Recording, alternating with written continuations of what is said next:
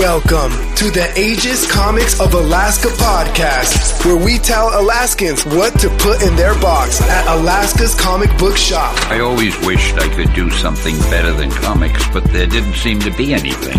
This is the Aegis Comics of Alaska podcast. And now your hosts, Lou and Amy Joe. Hey, what's going on, everybody? Welcome, welcome, Hi. welcome. Welcome to the Heroes Without Capes podcast, our exclusive from Aegis Comics of Alaska. And, We are not wearing capes today. We are. I'm in a hoodie because it is cold out. well, yeah. And you just got back from Peru.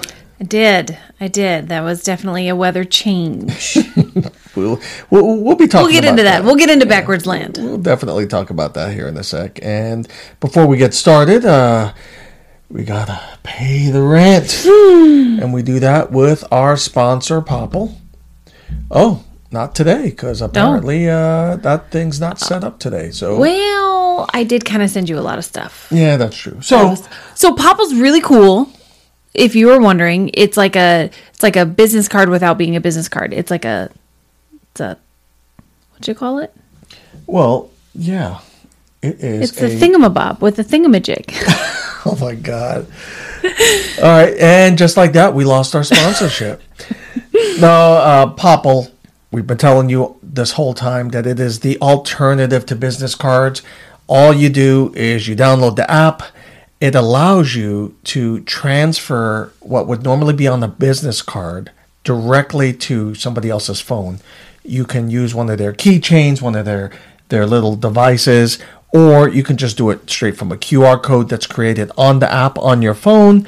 And what's awesome is that instead of having to pay to reprint cards every time you change your phone number, email, or something else, you just simply update it on the app and send it over to uh, your prospect. The other cool thing, aside from it being put on their phone directly, the really cool thing about it is that um, you can put two profiles.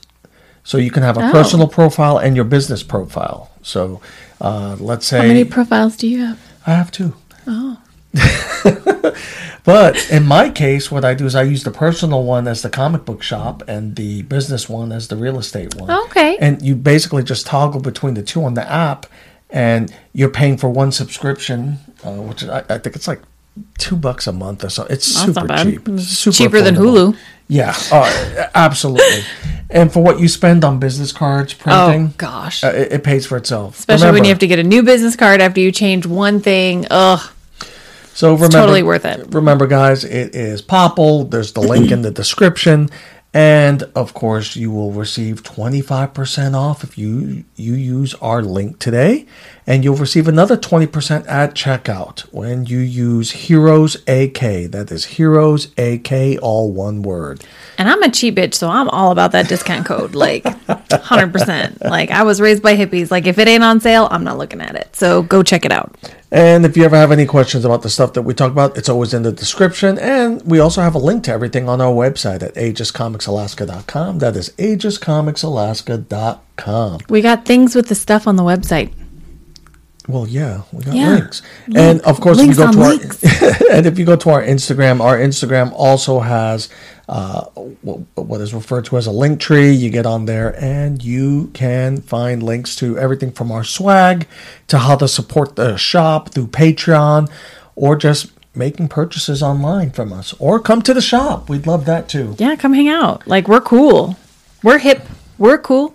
Tick. No, stop her, stop her. So, uh, the other thing we want to let people know is we have uh, some new staff members at the shop. We hired. We uh, are so excited. This last like 10 days has been just, there's been a lot. Yeah, we got uh, Alexis and uh, Wanye. Wanye, uh, uh, Alexis is a uh, forestry firefighter that uh, during the winter months is going to be helping us out. Yeah. And Wanye is a army reservist who uh, is coming to help us as well. And he'll be at JBER. Alexis will be hopping between the two shops, uh, Was- Wasilla and JBER. Mm-hmm. Yep. And we're just super excited. Super about that. excited that we have them on board. They're going to be really good additions to the shop, just absolutely wonderful people. And, you know, if you are someone who frequents our shop, make sure if you see them, give them a warm hello and, you know, also give them a little bit of a hard time because it's what we do.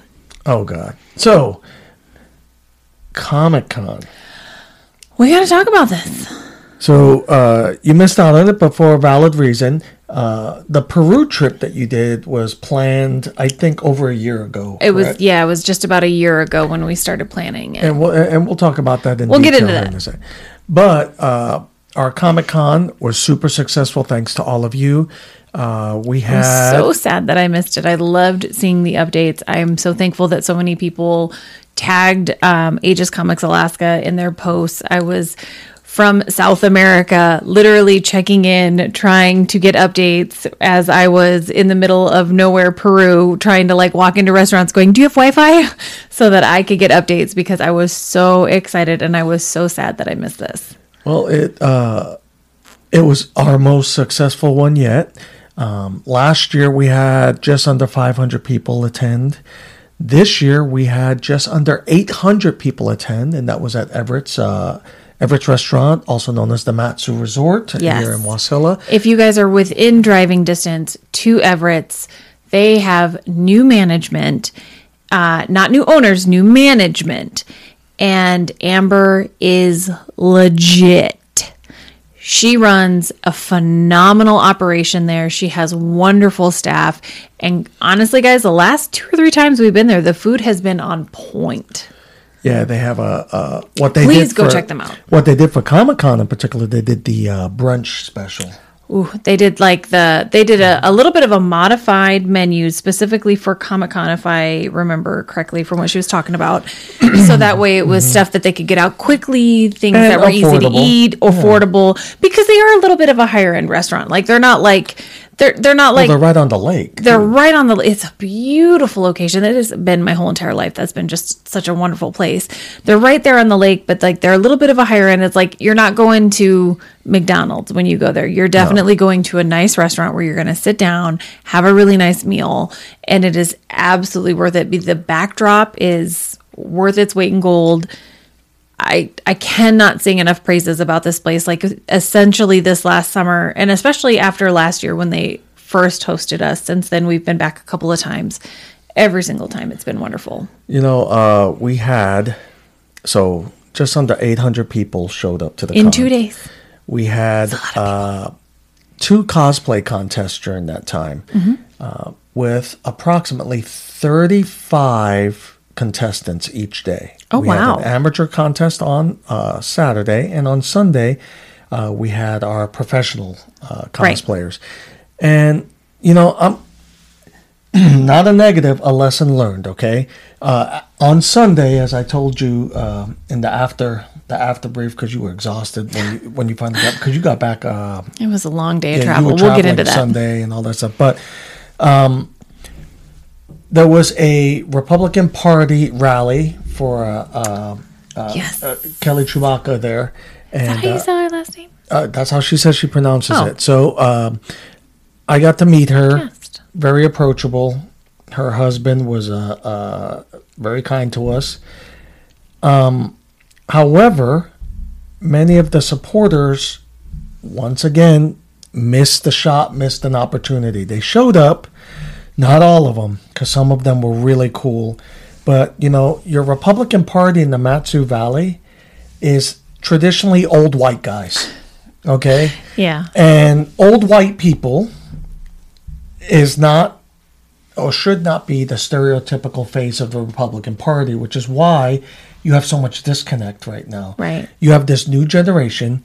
You had approximately 800 potential voters there.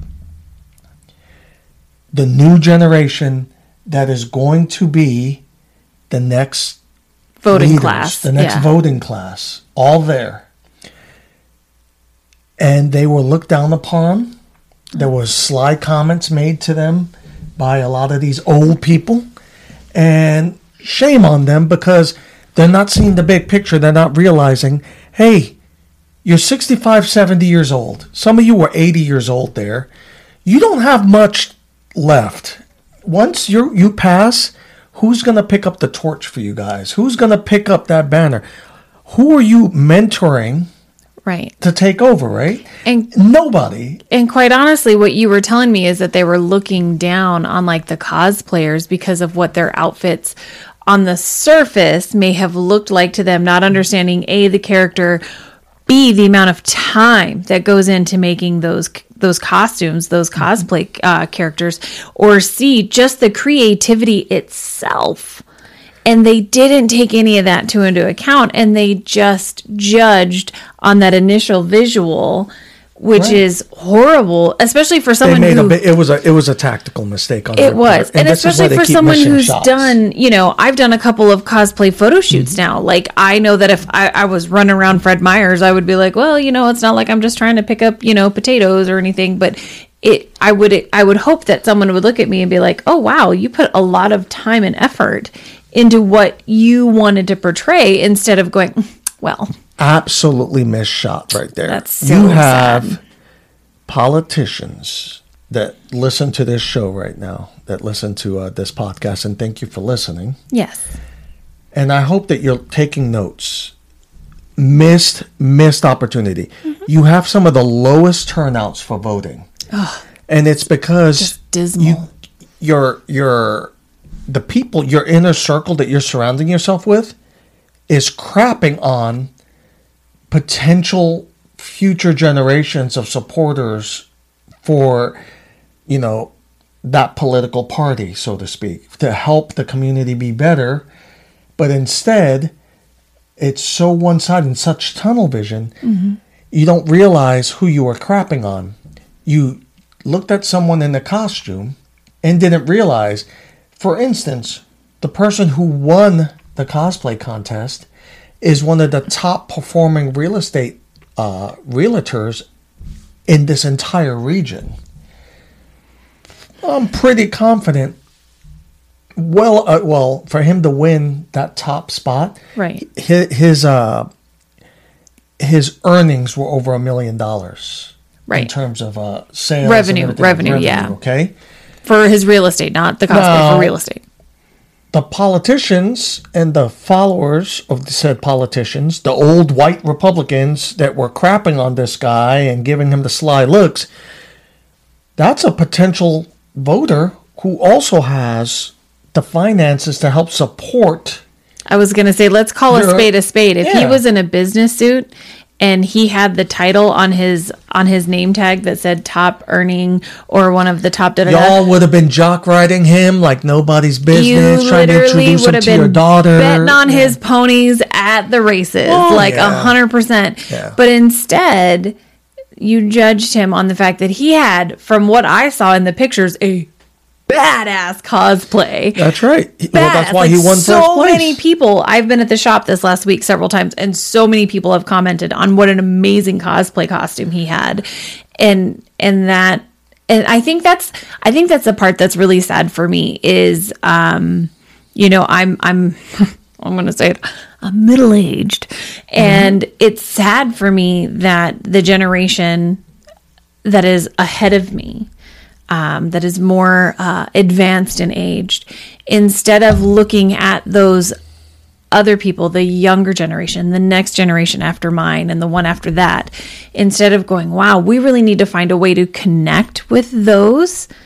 They're just judging. And don't get me wrong, I'm a judgy McJudgerson. Let me tell you, I was just in multiple airports throughout the whole entire South and North America. I'm a judgy McJudgerson. But I am never going to be the person who I might look at you and be like, well, I've got some stuff." never not going to talk to you. I'm never not going to be like, "Hey, you know what? Let's figure this out. Like, let's let's have a conversation." And they're not willing to do that. Instead, they're just going to pick up their nose and be like, "They're beneath missed me." opportunities, And that's man. really Missed sad. That's you know really the, sad. the comic book industry. When you're looking at, for instance, like Marvel and DC, they're finally reading the memo. They they were slow. They were last on board to the game there, or to the to the. They were last on board to the train on that one, but they realized the old the old collectors, the mm-hmm. traditional collectors, 70s, 80s, 90s, they're all in their 40s, 50s, 60s. They are going to be moving on. At one point, they're not going to buy anymore. They've already stopped buying. Right. and they have to recruit the new generation. And the new generation, for years, the two top publishers in the world were not producing anything for new readers. Right. They just kept recycling the old stuff, over and over Regurgitating, yeah. because they were they were just uh, uh, Appealing to that appealing one to that demographic. one demographic, Yeah. and, and not not looking at the future. Mm-hmm. When you see um these shows, like you know that Thor: Love and Thunder, I wasn't a fan of it. I wasn't a big fan of it. I don't think you were either. It wasn't a huge fan, but It it was was- entertaining. But I was happy we watched it at home and not the theater. yes, I want to say though, in their defense, although I think they missed the shot themselves in grabbing the whole community.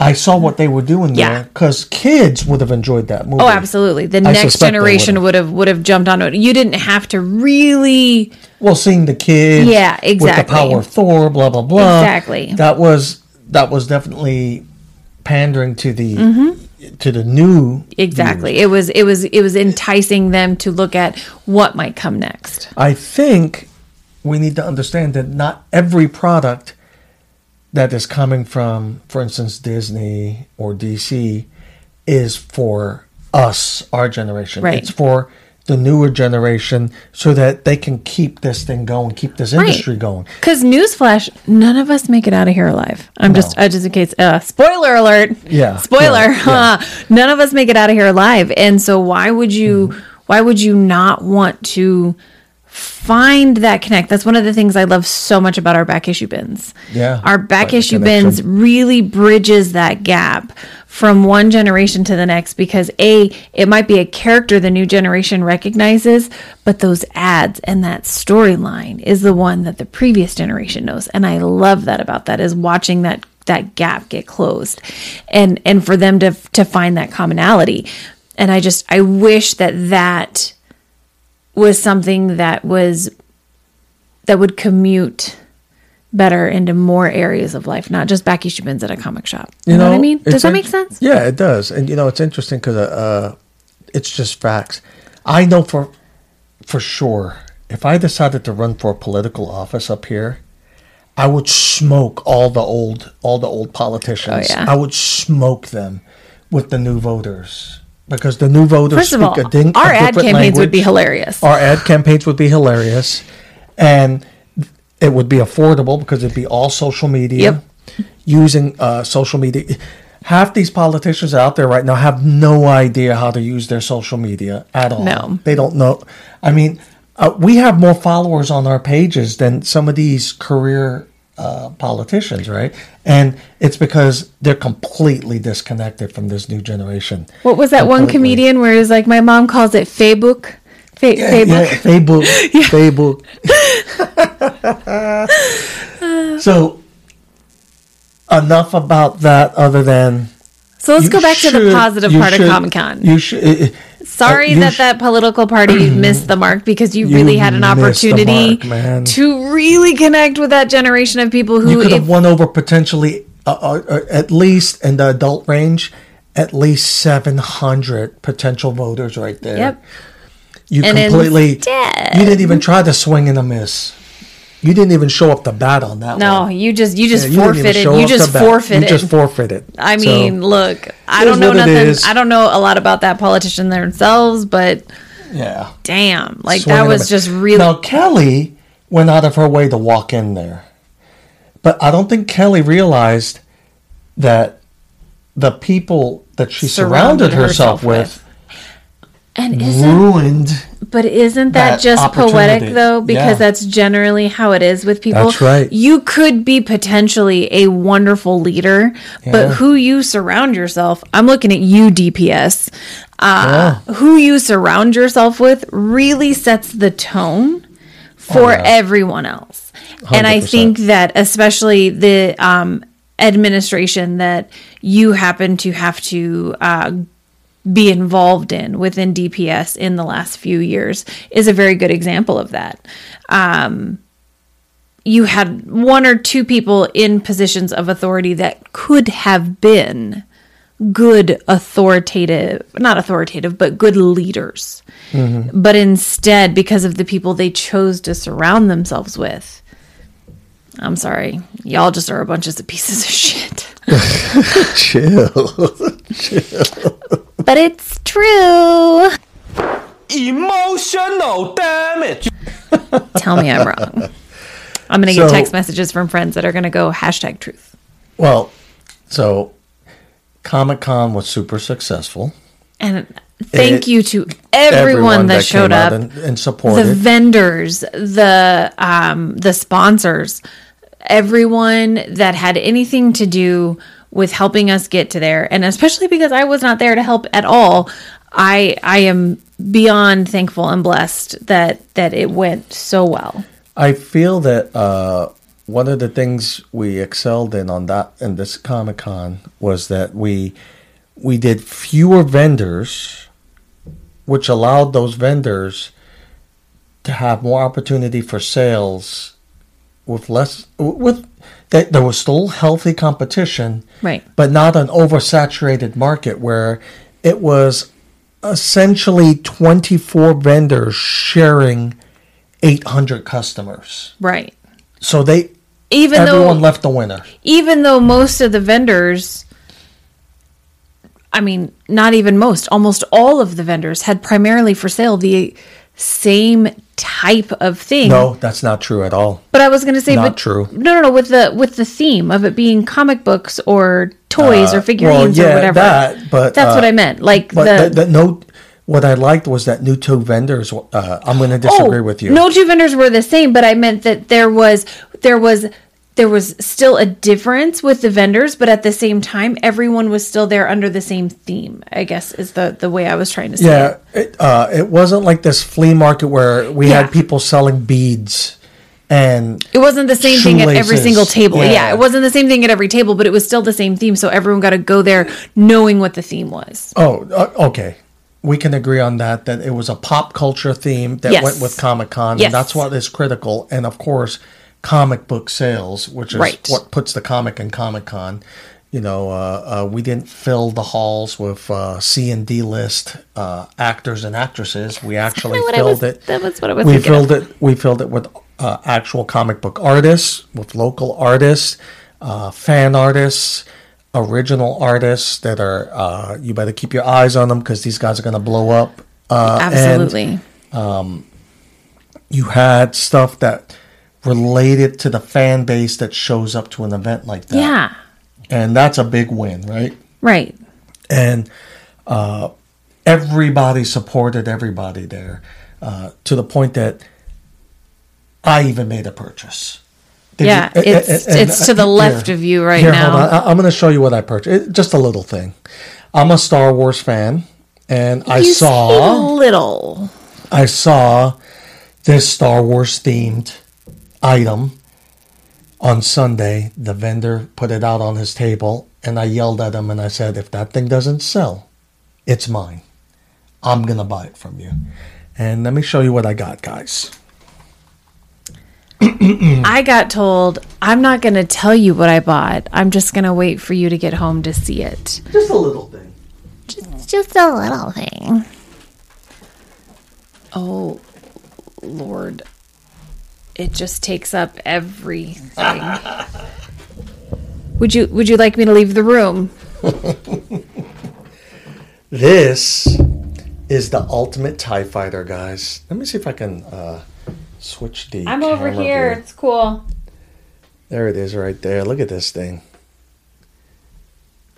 Oh yeah. You can't even get the whole thing in the camera. And That's what she said. uh I wish she said that. But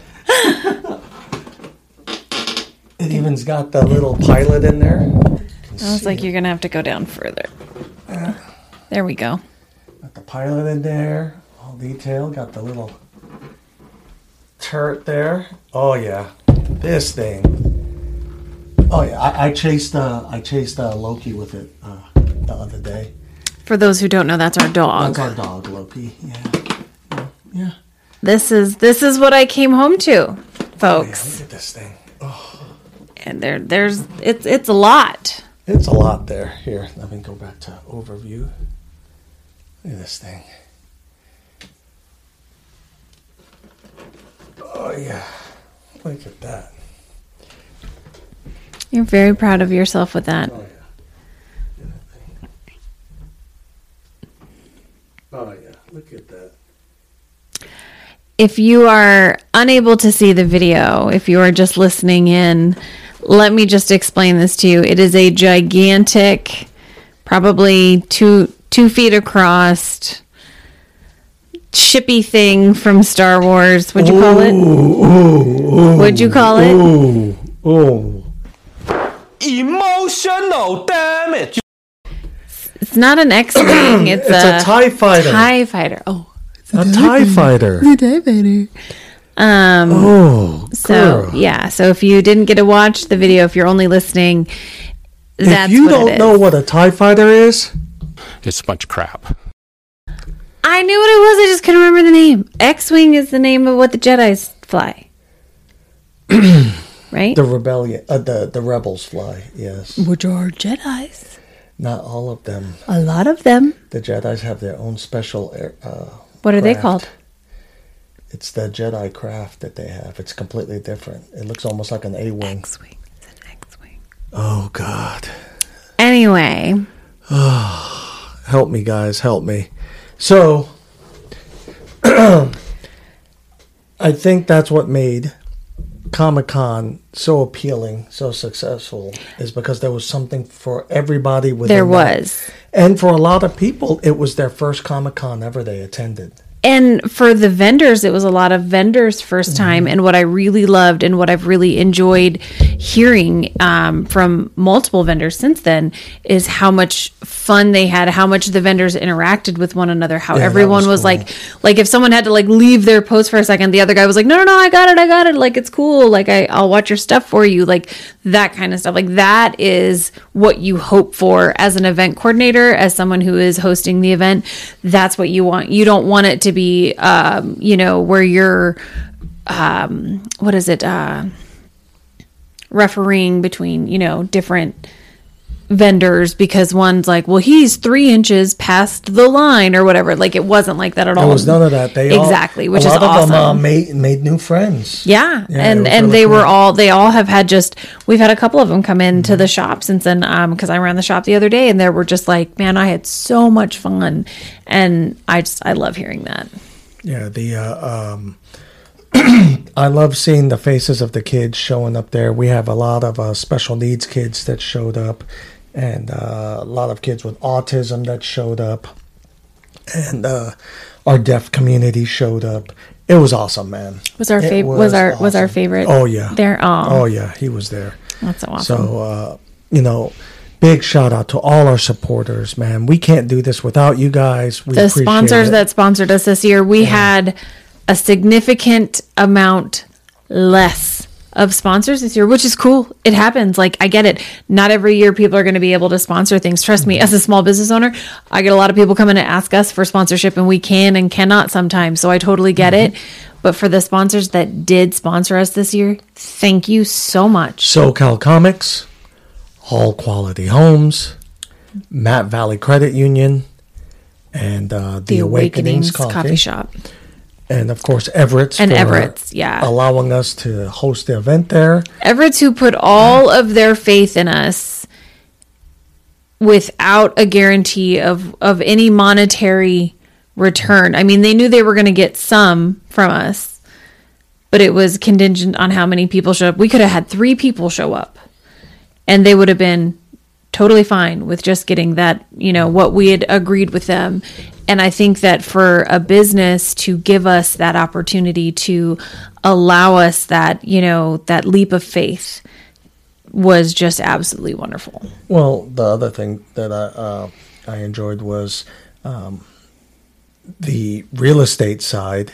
Oh, that was so awesome that they showed up. Well, I was able to use every penny from our commissions to get this event going. Yep. You know, and uh, that's thanks to all the the people out there listening that uh, have trusted me with those transactions. And my brokerage, Elite Real Estate Group, Palmer and Wasilla, showed up That was and so supported awesome. the event, which Helped you with the raffle. Yeah, my transaction officer showed up. Uh, Corey Stanley, who represents multiple new builders, uh, he showed up, and uh, he's the one who got me into real estate in the Yeah. first place. He's a fellow veteran. Yeah, uh, my broker uh, Tracy Barrickman and uh, uh, Crystal Rogers, uh, they they both supported this thing uh, um, by making sure that the brokerage knew about it. It was awesome, man. Uh, That's just wonderful. Brianna and the rest of them, Kevin Green and his business uh, at the brokerage. You know, he, uh, these are all guys that have their own individual.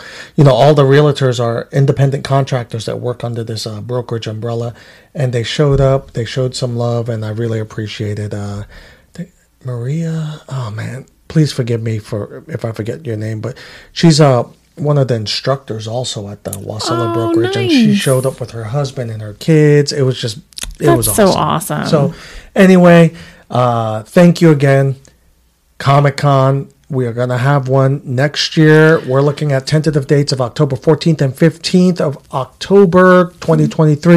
We're The just trying to secure a is venue. We're trying to secure a larger venue. Not that Everett's is not absolutely amazing, but this is our second year and we grew tw- at least 25%, if not more, in attendance. So we can only hope that we Well, have the same almost, thing. Uh, over 45%, really. I mean, We went from 500 to we went almost like 500. 450 to uh, almost 800. So that what's that? 35, 40%? 40%. I was yeah, well, and, 30%. and and just with you know, I said twenty five percent to be on the conservative side. You know that we had at least twenty five percent growth between last year and this year. We can only hope that we have the same amount of growth, if not more, next year. That as much as we adore Everett's, and I really wish that we could always hold it there. We just need something larger, something that is on the same floor that we don't have, you know, some of the different challenges that we were met with that everyone handled like a champ. That look, at the end of the day, if that's where we can do it, that's where we're doing it. But We're still going to host events at Everett. Oh, yeah. But the the the the larger Comic Con, we've outgrown Everett's at this point. Uh, now we are looking forward to seeing what they do updates wise which we did hear they wanted to do some updates that would we can't talk about it. yeah it. we can't talk about it which may possibly change it i mean obviously it's not going to happen overnight so i mean it would be a while but you know again that's just a, another thing about everett's that is wonderful was how involved the owners and the managerial staff of Everett's was to see what a great event this was and for them to look, you know what, we are already kind of talking about maybe doing something in the future. Let's talk about it even more again. So I think that that's really awesome. We'll end up doing we'll, we'll end up doing uh, uh, special events there for sure. Maybe Oh, cons, yeah. maybe some uh, Christmas theme stuff. some but, uh, swaps or yeah, something, yeah. you know, something that is a little like a one day event type thing. But But, we're definitely on the look uh, lookout for a larger venue. Um, there's been a couple of things tossed up. Now, Raven Hall, we tried. Raven Hall is booked for the entire 2023 season, so we can't get into Raven Hall. Uh, we've been told about the Menard. I have an email out to the uh, current uh, person who supervises the Menard. We'll see what happens. obviously, my preference, you know, outside city limits. is well outside city limits and then on top of that i really and you know the fairgrounds is kind of like that midway you know between palmer and wasilla you know well, that's going- in city limits, but it's in city limits but it's you know it's it, it was kind of you know for me looking at like drive times and stuff like that but look if it's booked it's booked. We're gonna find somewhere. If someone happens to know of a phenomenal large space outside of city limits that is not uh, that something can that I to accommodate a thousand people. that can accommodate a thousand people without me selling a kidney. Um, you know, let us know. Please reach out to us if you're someone that happens to have a venue of that that size somewhere where you know we can facilitate. You know, a comic con. We would love to start those conversations now because if we learned anything this year, it's that we're going to start planning now yes, so that we can be ready for next year. And you can reach out to us on our socials. Uh, you can DM us on uh, at Slide Aegis Comics Alaska. DMs. Slide into the DMs of Facebook, Instagram, uh, LinkedIn, and uh, Twitter. Or uh, you can email us, and the contact uh, for our email is at our website, theaegiscomicsalaska.com. All right, moving on to our next segment, which was your Peru trip. Oh goodness. So, um, Peru. First thing I want to do is show them the map of. Uh, you you did the hike. Well, well, actually, well, Should explain. How did this trip come about? Uh, this trip came about. Uh, one of my very best friends, uh, Becky, had a goal to um, hike to Machu Picchu by the time she turned 45. And her birthday was in March of this year, and she turned 45. Uh, originally, we had planned to go uh, before her birthday. However, due to Peruvian law when it comes to people and passports and how long you have to have a passport, yada, yada, yada, we had to reschedule it for October. Um, so, uh, so of course, Murphy's Law being Murphy's Law, that got rescheduled last year, and then the Comic Con, the dates worked for everyone else but me.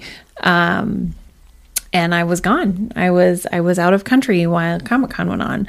Um, so uh, my friends and I decided that um, you know we're not taking the typical girls trip. We're not going to an all inclusive resort. We're not going and doing all that other stuff. We are going to go rough it in the Andes Mountains on a trail that was forged over 500 years ago by the Incas. And uh, we were going to hike to Machu Picchu. It was a four day, three night hike. Uh, was roughly 30 plus miles in those four days.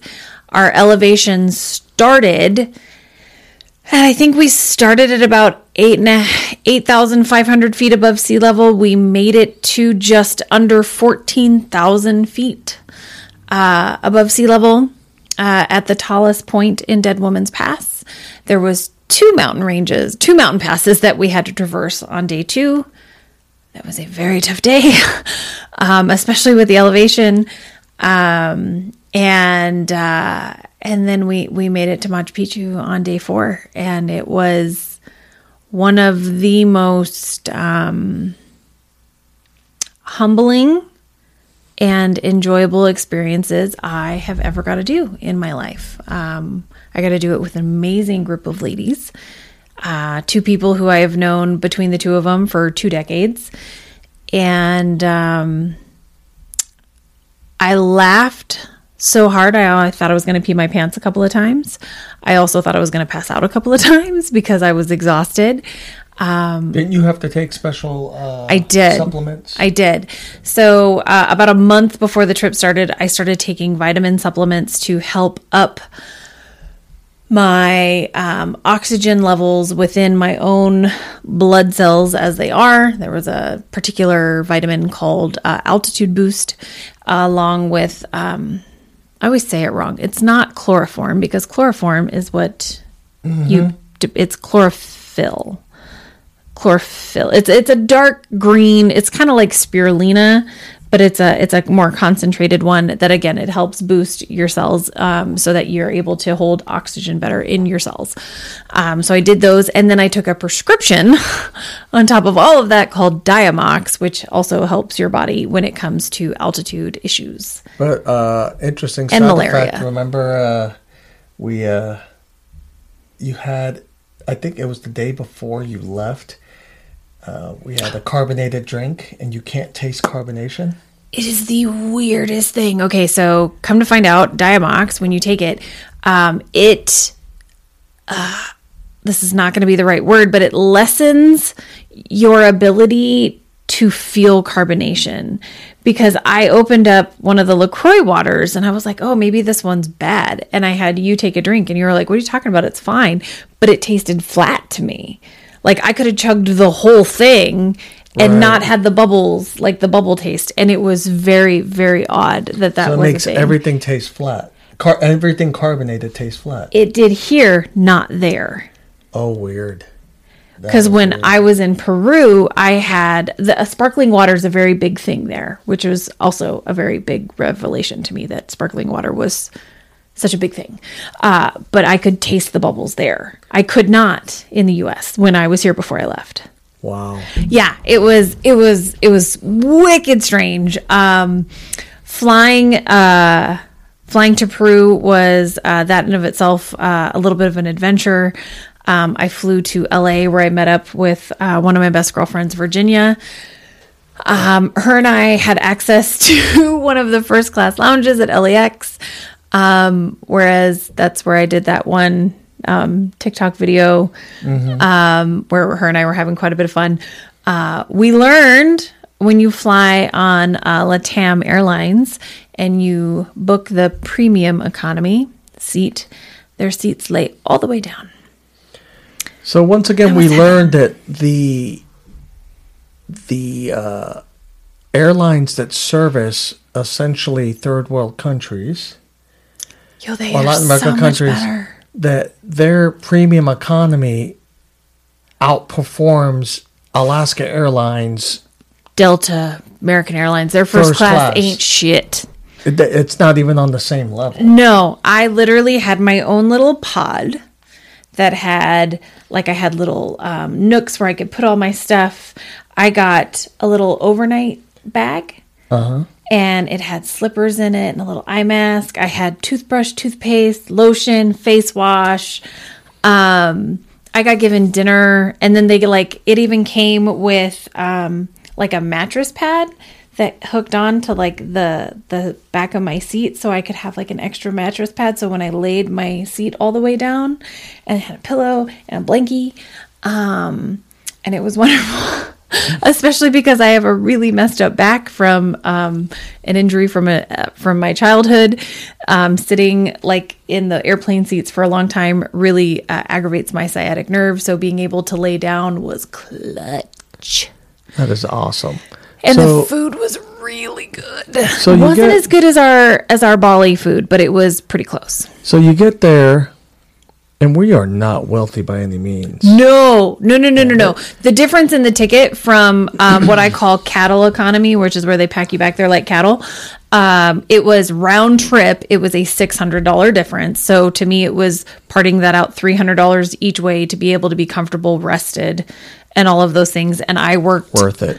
I worked a whole entire uh, extra, several extra shifts to to make that be something I could I could do.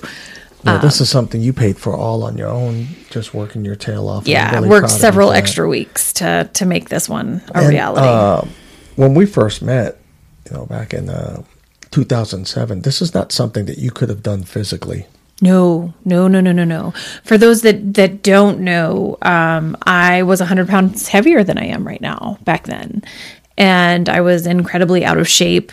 Um, mentally, I was not in a position where I could have even attempted a feat like that because not only is it physically challenging to do a hike like that, is there's a very big mental component to it as well, and um, you know, back then I, I I wouldn't even I wouldn't even I would have just told everyone I'll wait here at the Airbnb for you to get back. Well, let me show uh, let me show guys this video here, uh, and then you can explain to them uh, uh, what's going on here. At what portion of of this hike. Well, let me show them the image again.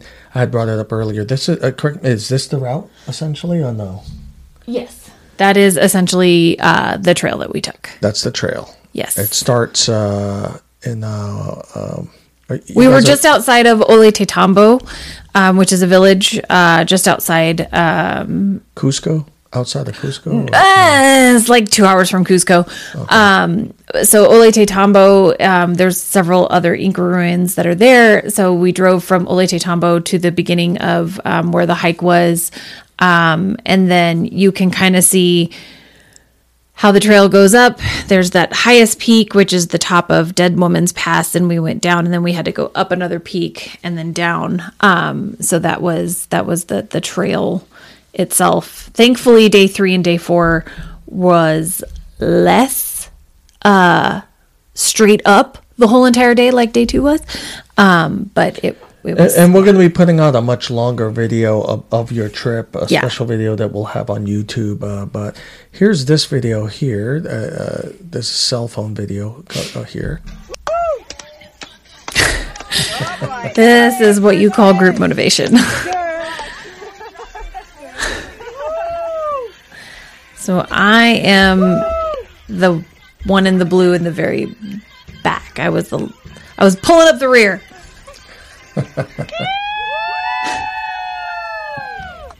there was actually there's a lady behind me, which um, we did not know her, but it don't matter. You still dance. You still have a great time and cheer on everyone when you do a hike like that. Um, that was the final large staircase that we had to go up. oh, so that's the end. That was near the end. That was on day four. Um, that was one of the final staircases that we had to traverse, uh, which was of all. It was a very. It's hard to tell in that video, but that was a very steep staircase. I don't know if you could see in the very beginning of the video where I am literally bent over. Um, I had poles, but the poles were still not okay. I had to literally like bend forward and use my hands as we were climbing up because it was such a straight up uh, staircase. And these are stairs that, again, were built in the 1400s, 1500s by the Inca um, people uh, who who made the trail to Cusco, or I'm sorry, to Machu Picchu from Cusco and other areas. So um, these are, are some old rocks that have been stepped on for a long time. So it was um, it had rained earlier in the day, so it was slick. So we had to be very careful.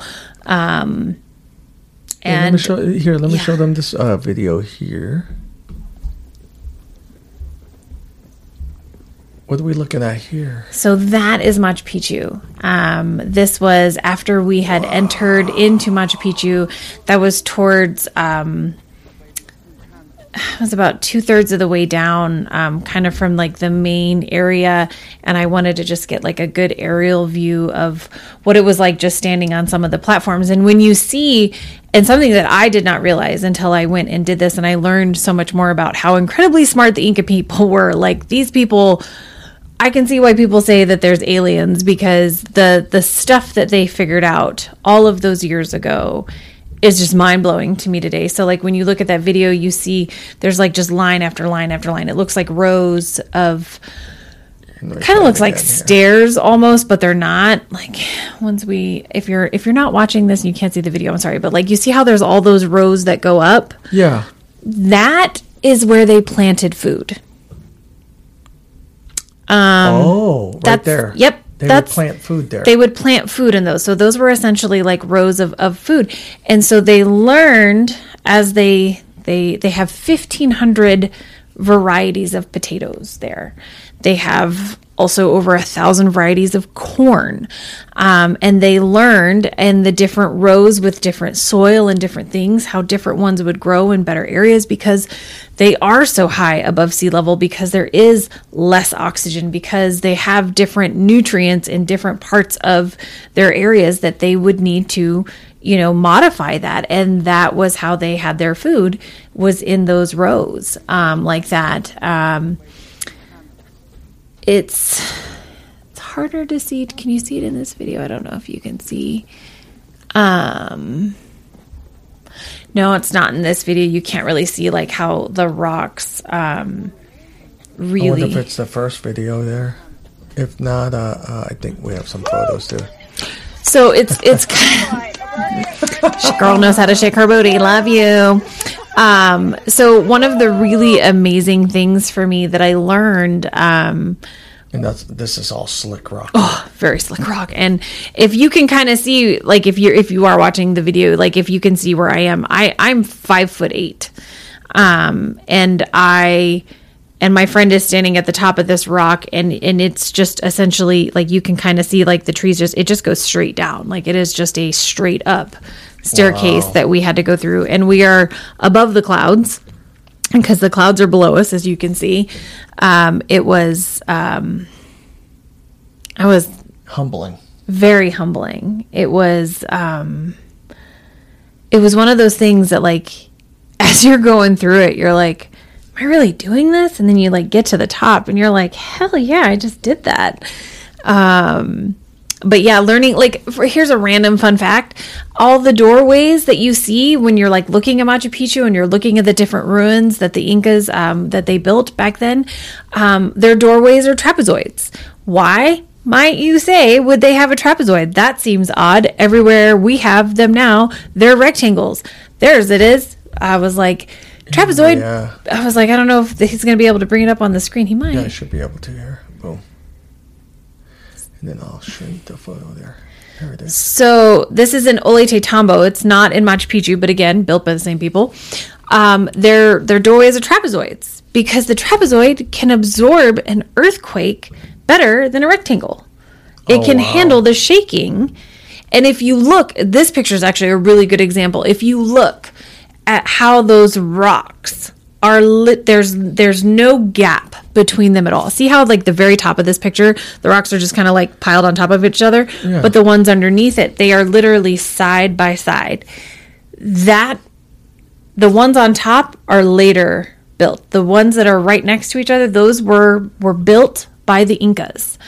They learned how to cut those rocks so precisely that they would fit next to one another with no gap so there would be no need for like mud or anything to help hold them together Oh wow. and how they did that was is that they would chisel holes into the rock where they needed it they would take wood splinters put them in the hole and then fill it with water so the wood would expand which would allow them to precision cut because that wood has expanded the rock and it is created to where they were able to make those precise cuts like okay aliens 100% aliens Aliens. aliens Aliens.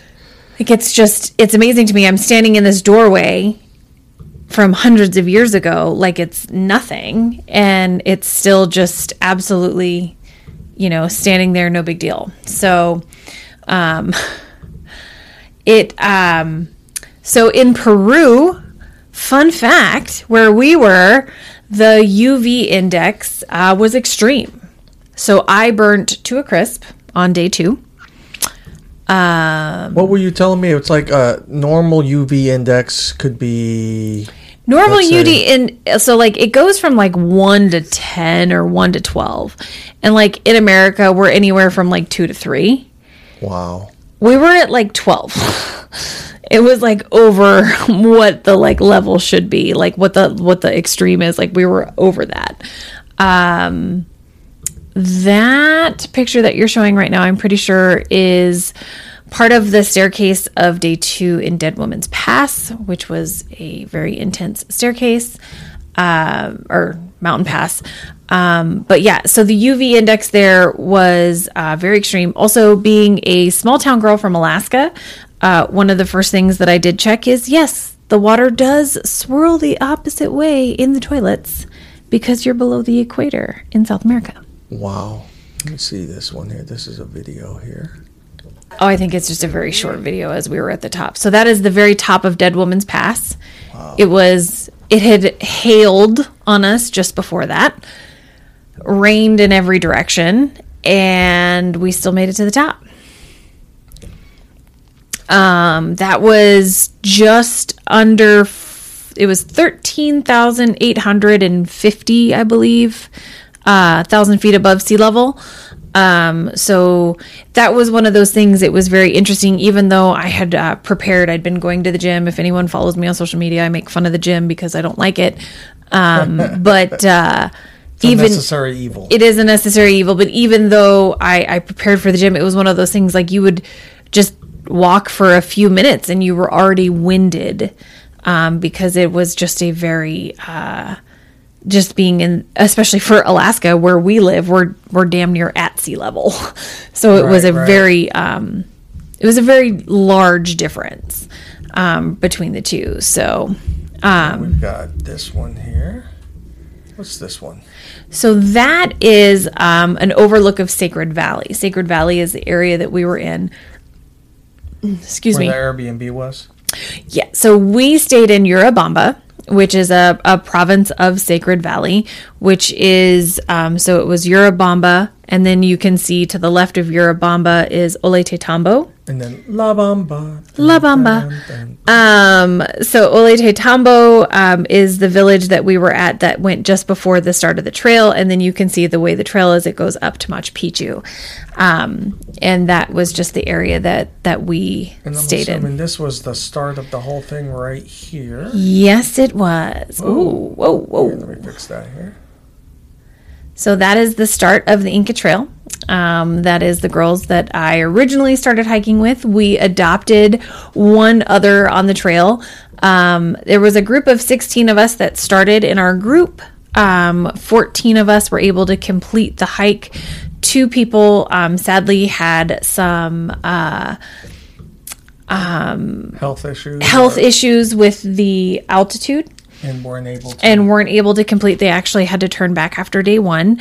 Um, but we adopted uh, Lucia, who is from Brazil. She is a forever homie.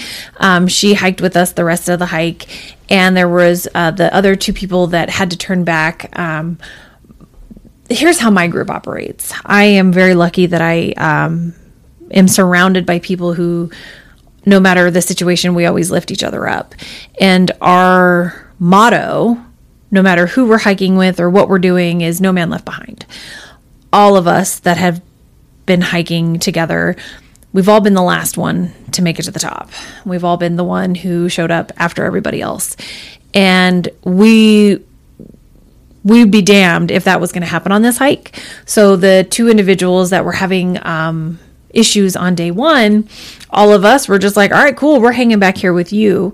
Um, even though it meant that we got into camp after dark, even though it meant that, you know, we took longer, it just meant that I got to enjoy the scenery longer. It meant that I got to meet some really amazing people. And look, the way we operate is no man left behind. And it ended up forging a new friendship with people. It ended up just um, it ended up being just a wonderful experience, and I'm hoping that other people who happened to be there that day got to see what a little bit of kindness does and what it what it can do for others. Because you have people from California there, from Australia. Britain, uh, South Africa, Wow. uh, Brazil. Did you make a friend from uh, California also? I did. Yeah. I did. An educator um, from California, Lisa. She was absolutely a wonderful lady who is coming up to Alaska next year for solstice. Oh. So guess who's going hiking with us? So here you're getting some uh, war paint put on. We or- did get war paint. So uh, I don't remember the name of the. Um, it's a. Uh, what is the right word? Um, so there is a. Um, it's not a virus. It's a bacteria that grows on the cactus that kills the cactus. And when you look at them, they just look like these little white nodules. Uh, but once you crush them in your hand, they turn into this dark red liquid, which is now is a big. Uh, I got a llama, uh, which is which is interesting because I got a llama tattoo while I was there. Um, but they um, they had uh, that particular. It's not a bacteria. It's not even the right word. I can't remember the name that they used. Um, they they're using it for like makeup because now it's being an all natural way to dye cosmetics for lipstick. That's one of the things that they use when they um, dye the alpaca uh, yarn and things like that. That's how they do it naturally. And um, so he offered to do war paint on us if we wanted war paint as we started our hike. And of course, we said yes. Wow. because who doesn't get war paint when you're on the Inca Trail? Wow. So um, yeah, it was it was pretty awesome. And then uh, your porters carried all your bags, right? The heavy bags. So the porters carry. So one of the really uh, one of the reasons why we chose the company that we chose, um, they are uh, a very um, employee orientated company from what we can see on the surface. Um, in Peru, So they put employees first. yes. So in Peru, Oh, wow. Imagine that. I know, right? Weird. So, uh, years ago, there used to be no regulations on how much the porters could carry, and it was expected for them to carry um, up to 50 kilos, which I don't do math, but that's over 100 pounds. And now the regulation is they are not allowed to carry more than 25 kilos no matter what. Um, so for us, they carried. Um, uh, so my day pack, I would have just like what I needed that day: my water, an extra like layer of clothing, my rain jacket, my hiking poles, you know, things like that. Um, the bag that I that they carried for me had my sleeping bag, had my air mattress, had my change of clothes for the next day, you know, those types of things, and they carried those for us. And when we got to camp every day, our tents were set up our bags were waiting for us in our tent we had a they were cooking for us they fed us they gave us they even had little bathroom tents set up um, and they did they like carried like you know like when you're on like a fishing boat and they have like those little like portable toilets on the fishing boats Right. that was essentially what they they hiked They up the hiked mountain The mountain with them. And um, here I am, you know, bitching about my pack that's got probably, you know, 10, 12 pounds in it. And these people have 25 kilos and they're, And the picture I showed was a, a lady carrying.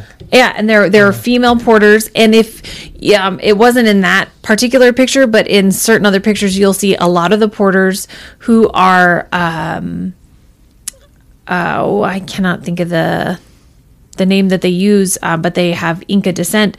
They do that hike in sandals. With not an issue. not an oh and they passed us all the time because they do it and they are in far better shape than i am. Um and they would be carrying these And gi- older. and older. Massively older. There was one dude we nicknamed him mr miyagi because he looked like mr miyagi. And uh, he would literally just like fly by us. And he would say in um, Spanish. not in Spanish. It was it was in the in the Inca language. He would say, "Fly, fly, come on, let's fly." And we and I can't think of it off the top of my head right now, but he would say, "Fly, fly, come on, let's fly." When he would go by us, um, and he went very fast. Uh, where's this at? This image here. Dun, dun, dun. So this was this day three. I believe that this was um, day three. Um, we had already traversed Dead Woman's Pass. We were about a day away from Machu Picchu, and we are looking back at Sacred Valley, and we are looking back at the river that we had um, followed along um, and crossed over a couple of times. Um, and that just kind of like looked over the path of which we had come from. And then here's uh, the staff here. Yeah, he was cooking us dinner, uh, which the chef nailed it every meal, every single time. It was absolutely amazing. Um, breakfast, lunch, and dinner every day. Those people, they were on top of it. Um, Here's a night photo here. so we meant to do the photo during the day, but it was super rainy that morning, so we did it that night. That is um, us with the chef, the whole group that hiked in my hike with our porters. Wow. Yeah, it was. Uh, I laugh because here, this is typical you. This is Oh, that- uh, that's not me. somebody. Uh, this Oh. is some, uh, uh, one of your your team members Yep. just uh, not looking like they're having the time of their life, right? And then the very next photo. Let me see if I find it here. Where's it at here? No, I had just looked at it. Where's it at here? It's like a, is it no, it's at the other end, I think. I was laughing. I was like, "Geez, this is Amy all day." Let me see here. I'll find it. But I was like, I was just laughing. It's it- oh, it's the ones that are to It's the right left, here. just a little bit more. Keep going. Almost. oh, there it is. There. There you are. and then here's you. So then there's me. We all know I can be professional all the time, all every day. No. Um, that was day four. I believe we were on our way to Machu Picchu, and so at this point, I'm probably delirious and without oxygen. Oh, because this is the like essentially the last day, right? Yeah. That was, uh, I believe, that was the end of the the trail. That was like one of the last check-ins on the trail. Wow. Um, and again, you can see I've got um, my pack. I've got the little green cover on the back of my pack, which is like a little rain cover. Um, it was, uh, yeah, it was. You know, it's it's really hard to put into words uh, an experience like this. Um, that was that. Those were the ladies that we adopted into our group. That's all three of them. Um, two of which did not complete the hike with us, but does not mean that they're not forever homies. Um, we um, to to do something like this that that's something that is outside your comfort zone something that i never thought i would be able to physically do and Is then Machu Picchu the top? Right? that is machu picchu Wow. And you can see the mountain in the background on this photo um, that's another hike that you could have done on top of machu picchu. Like you could go like speed through machu picchu and then go do like another one which is like just a whole bunch of other stairs. And i'm so glad we passed on that. Oh my gosh. I was done. D-win done. Um, so one of the really neat things about Machu Picchu is there are llamas that just uh, free range while and you'll just be sitting there on the on the little like area and, an a llama will just go right by you just look at you you know and, and joke all the time like careful they spit Wow. um I think yeah, there was a photo. Uh, they had donkeys up there too. I see. yeah they had donkeys that um that would go mules, yeah. that that would pack that were not part of our group um our group didn't use any animals they only used porters. They didn't actually have any animals. But what was really cool about a lot of these animals is none of them like that donkey technically has a halter on. Do you see anyone holding on to a rope? Nope it's just going up the trail. It knows what its job is. The person was like 50 feet behind it. It just knows the trail. it knows the trail. It knows what it needs to do. Like it just that was that was one of the most incredible things to me. Um, there was also um, an incredible amount of smaller dogs in peru and there were several dogs that would go with like the different groups that were like packing stuff. That like these small dogs with like little legs. And all i could think about was that old movie um, all dogs go to heaven with the dog. Short legs! Short legs! This is the coolest sign. so that is towards actually the beginning of the trail. Wow. um, and it was one of the ones I wanted a picture of the most. Take Uh, only memories, leave only footprints. and again, one of the reasons I we chose the company that we have, they're called the Green Machine because they are so big in recycling and making sure that nothing is left behind from us. That we only left footprints. That we always cleaned up after ourselves. And they they hiked out all the garbage, like nothing got left behind. yeah, here's that whole team. Yeah, there's right? the squad of porters right there. Mr. Miyagi's in there somewhere. Um, it was um, if anyone is even remotely considering doing something like this, the only thing I can tell you is go do it. Um, I'm I'm almost 40 years old and I got to do this before I turn 40 and 10 out of 10 I would do it again.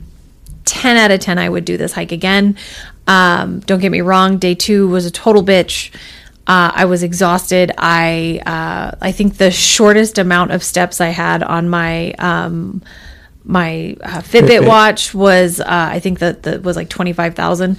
Every other day was like thirty to forty thousand.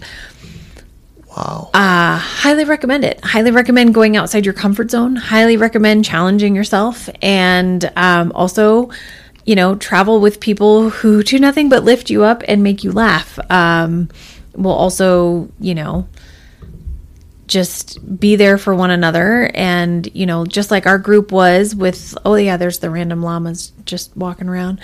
Just like the way our group was no man left behind. Like i think that that should i think that should should be in in so many different walks of life not just a hike. Right. and i think that in this day and age that is such a almost uh, lost upon trait. A lot of people are just like me, me, me. You know, looking out for me. I'm number one. Don't get me wrong. You do you, boo. Do what you got to do. But I couldn't imagine being in a better place with better people than than who I was with, and the fact that we got to constantly lift people up and have them be a part of our group and support one another, encourage one another and and just help each other get through, you know, a physically and mentally challenging 4 days. It was absolutely incredible. We had such a fun time. Um, I made memories that I will, I am quite sure I will be in a nursing home one day and I will still remember you know memories from from this trip and this hike and I'm very thankful for my girlfriend for having a absolutely crazy idea for your 45th birthday. But uh, we all agreed you know onward and upwards to the next girls adventure. We're we're definitely don't get me wrong if someone wanted to suggest an all-inclusive resort for one of your birthdays i'm not going to say no. But i'm always down to to go do some crazy adventure uh, like this one. And this one was absolutely worth it. That is so awesome. I really applaud you, hon. The- I am so proud of you. You have no idea. I'm like, I'm like a proud peacock. i'm a peacock you gotta let me fly You Gotta let me fly. And you did. You let me fly to Peru and go do this crazy adventure with my girlfriends, and you supported me through the whole thing. And I thank you. And I got to take some cool pictures on the top of Machu Picchu wearing my Aegis gear. So, oh, that was one of the other really cool things. Super side note: we were in uh, Cuzco. Um, for anyone that has seen the Emperor's New Groove cartoon, yes, we were in Cuzco. The poison to kill Kuzco. Um, Virginia was wearing her Hatcher's Pass. Uh, she did a Hatcher's Pass marathon. Hatcher's Pass is a uh, place here in Alaska. And as we were walking by in uh, Sacsayhuamán, which if you say it really fast sounds like sexy woman, it was this particular ruin area, and we were doing a tour. And uh, this person stopped her, and they were like, uh, "Hatcher Pass, like in Alaska." And Virginia looked at her, and she was like, "Yeah." They were from Palmer. wow. So here we are in the middle of no, well, it wasn't the middle of nowhere. Here we are in Cuzco, Peru, South America, and we ran into some people at Fred Meyer or some people in Cuzco. And so I joked with them. I was like, "All right, well, I'll see you at Fred Meyer's," and we all got a good laugh out of that one um, because is yeah, we all realized that we were from the same town. How how random is that? Like it, Alaska, I swear, Alaska is the biggest, smallest state in the union because you will run into an Alaskan in the most random places and like find like I guarantee that person, that couple, there's no way we didn't have mutual friends. Which is funny. That's why, you know, uh, the stuff that we've talked about in past episodes, it's so critical that I hope these guys are learning their lesson. Don't be a jackass up here. Yeah, don't be a douchebag. Don't be a douchebag. Don't be a douchebag. It's too. The state may be big on the map. But yo, I can be in Cuzco, Peru, at an Inca ruin and run into someone from Palmer. Yep. And the fact that, you know, I had my Aegis shirt on that day, but you couldn't see it because my jacket was tight around my waist, so you couldn't see that it said Alaska on it. But the fact that Virginia had her shirt on, you know, and we ran into, you know, another person from our, ta- our town, which what Palmer's got, what, 12? Not even 12,000. No, Palmer, city of Palmer is small. City of Palmer Yeah. only has probably like three to 5,000, but like the Pal- Palmer proper probably has, I would say, like 12. Right. Um, That's not that much no, it isn't. and the fact that we were there like like how how incredible is that i just think it is uh it is pretty incredible And for me, you are always a Saxay woman. yeah sexy woman That's that side, huh? yeah that that's the sign that is the ruin that we were in when we ran into the person from palmer um The sexy woman. sexy woman oh, and they're showing the ruins right there. And do you see how it's a trapezoid Yes. yeah so i just i think that that is just eh, there's no way to really fully describe like that's a really cool that like if you want to show that picture like as you're walking along and you just see these massive you know rock formations where they had multiple things like and that was the other thing is you could tell um royalty and religious compared to like high ranking people political to like the workers you could see the difference in how the rocks were formed. Because oh. like the poorer people couldn't afford to like get those rocks you know to do all the precision stuff. So they couldn't have everything like as as tight together So you could see the class system in the construction. in the construction. And the other thing that they did all the time, so uh, the puma, the snake, and the llama are are three very um, religious symbols for the Inca people. And um, I have pictures of them. I'll have to show you. Um, I think I got to get them from Becky. Um, where we were at at Sacsayhuamán. Um, within not only did they build these massive beautiful structures the rock there are pictures of a puma's foot. There is a picture of a llama the way they did the rock. So it is the outline of a llama or a puma's foot. And like the fact that they could do this all of those years ago still blows my mind. I i just am I'm I'm so just like bubbling and I'm not I'm not properly explaining it, which I feel really guilty. I, I really wish you guys could just have seen it the way I saw it. Like I just was this small town girl who grew up in a town of 500 people in Alaska to be in this area and to learn and to go on a trip and to be able to learn all of those things was just incredible. I had I just had the best time and I thank you for supporting me on doing that trip because it was my heart and my soul just completely overflowing. Just absolutely overflowing. well, like and I my legs said- are sore. Yeah.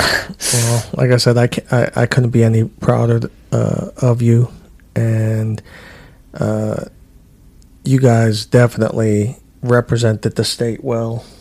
And if anyone that is listening to this has any questions, if you are even considering Machu Picchu or going to Peru, uh, I double as a travel agent. Uh, I love helping people plan travel, and I am actually pretty damn good at it. Uh, so hit me up. I'd be more than happy to help, or you know, any other travel that you want to do. Just let me know, and I can totally help you with it because I Well, love doing it. You, you you guys were definitely great ambassadors of our state down there.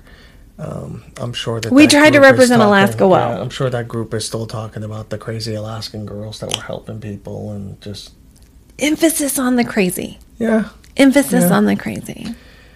Well, That's true. guys, thank you so much for listening. Uh, I know to this is not our normal episode, but we did want to catch everybody up on what we've been up to and why uh, we have not released as consistently as normal. Um, I thank you guys for always being a part of our podcast and our little dream here. And uh, We'll have another episode uh, next week. we'll be here. Make good choices. All right, take care.